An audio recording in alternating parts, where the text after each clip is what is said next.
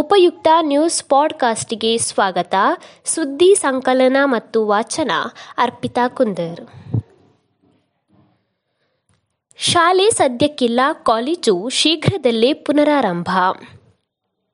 ಕೂಡಲೇ ಶಾಲೆ ಕಾಲೇಜುಗಳನ್ನು ಆರಂಭಿಸುವಂತೆ ತಜ್ಞರ ಸಮಿತಿ ಶಿಫಾರಸು ಮಾಡಿದ್ದರೂ, ರಾಜ್ಯ ಸರ್ಕಾರ ಮೊದಲಿಗೆ ಕಾಲೇಜುಗಳನ್ನು ಮಾತ್ರ ಆರಂಭಿಸುವ ಚಿಂತನೆಯನ್ನು ಹೊಂದಿದೆ.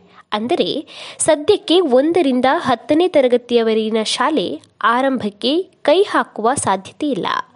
ಆದರೆ ಮೂಲಗಳ ಪ್ರಕಾರ ಹಂತ ಹಂತವಾಗಿ ಪದವಿ, ಇಂಜಿನಿಯರಿಂಗ್, ವೈದ್ಯಕೀಯ ಕಾಲೇಜುಗಳ ಆರಂಭಕ್ಕೆ ಮಾತ್ರ ಅವಕಾಶ ನೀಡಲು ಸರ್ಕಾರ ಚಿಂತನೆ ನಡೆಸಿದೆ. ಸೆಪ್ಟೆಂಬರ್ ವೇಳೆಗೆ ಎರಡು ವರ್ಷ ಮೇಲ್ಪಟ್ಟ ಮಕ್ಕಳಿಗೆ ಲಸಿಕೆ.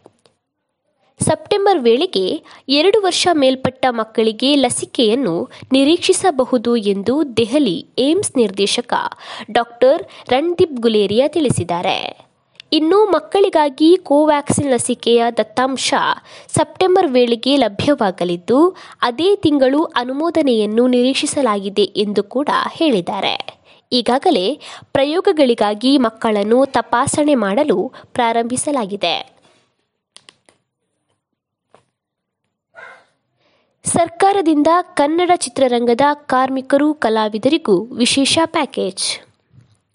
ಕೋವಿಡ್ ಹತ್ತೊಂಬತ್ತು ಎರಡನೇ ಅಲೆ ಹಿನ್ನೆಲೆಯಲ್ಲಿ ಜಾರಿಯಾಗಿದ್ದ ಲಾಕ್ಡೌನ್ನಿಂದ ಸಂಕಷ್ಟಕ್ಕೆ ಸಿಲುಕಿದ್ದ ಚಲನಚಿತ್ರ ಹಾಗೂ ಕಿರುತೆರೆ ಕಲಾವಿದರು ಮತ್ತು ತಂತ್ರಜ್ಞರು ಹಾಗೂ ಚಲನಚಿತ್ರ ಮಂದಿರದ ಕಾರ್ಮಿಕರಿಗೆ ಮುಖ್ಯಮಂತ್ರಿ ಅವರು ಘೋಷಿಸಿದ್ದ ಮೂರು ಸಾವಿರ ರೂಪಾಯಿ ಮೊತ್ತದ ವಿಶೇಷ ಆರ್ಥಿಕ ಪ್ಯಾಕೇಜ್ನ ನೆರವಿಗಾಗಿ ಸೇವಾ ಸಿಂಧು ಪೋರ್ಟಲ್ ಮೂಲಕ ವಾರ್ತಾ ಹಾಗೂ ಸಾರ್ವಜನಿಕ ಸಂಪರ್ಕ ಇಲಾಖೆಯು ಆನ್ಲೈನ್ ಅರ್ಜಿಯನ್ನು ಆಹ್ವಾನಿಸಿದೆ.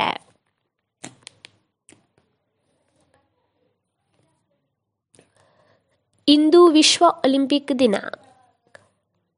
ಹೌದು, ಇಂದು ವಿಶ್ವ ಒಲಿಂಪಿಕ್ ದಿನ. ವಿಶ್ವದಾದ್ಯಂತ ಕ್ರೀಡೆಗಳನ್ನು ಪ್ರಚಾರ ಮಾಡುವ ಉದ್ದೇಶದಿಂದ ಈ ದಿನವನ್ನು ಆಚರಿಸಲಾಗುತ್ತದೆ. ವಿಶ್ವದ ಜನರೆಲ್ಲ ಒಂದೆಡೆ ಸೇರುವ ಎರಡು ಸ್ಥಳಗಳಿವೆ. ಒಂದು ವಿಶ್ವಸಂಸ್ಥೆ, ಇನ್ನೊಂದು ಒಲಿಂಪಿಕ್ಸ್. ಒಲಿಂಪಿಕ್ಸ್ ಕ್ರೀಡೆಯಲ್ಲಿ ತಂಡ ವಿಭಾಗ ಸೇರಿದಂತೆ ಭಾರತ ಇದುವರೆಗೆ ಇಪ್ಪತ್ತೆಂಟು ಪದಕಗಳನ್ನು ಗೆದ್ದಿದೆ. ಇದು ವಿಶ್ವ ಜನಸಂಖ್ಯೆಯಲ್ಲಿ ಎರಡನೇ ಸ್ಥಾನದಲ್ಲಿದ್ದರೂ ವಿಶ್ವ ಕ್ರೀಡೆಯಲ್ಲಿ ತನ್ನನ್ನು ತಾನು ಗುರುತಿಸಿಕೊಳ್ಳಲು ಆರಂಭಿಸಿದೆ. ಸುದ್ದಿ ಸಂಚಯ ಆಲಿಸಿದ ಎಲ್ಲರಿಗೂ ಧನ್ಯವಾದಗಳು.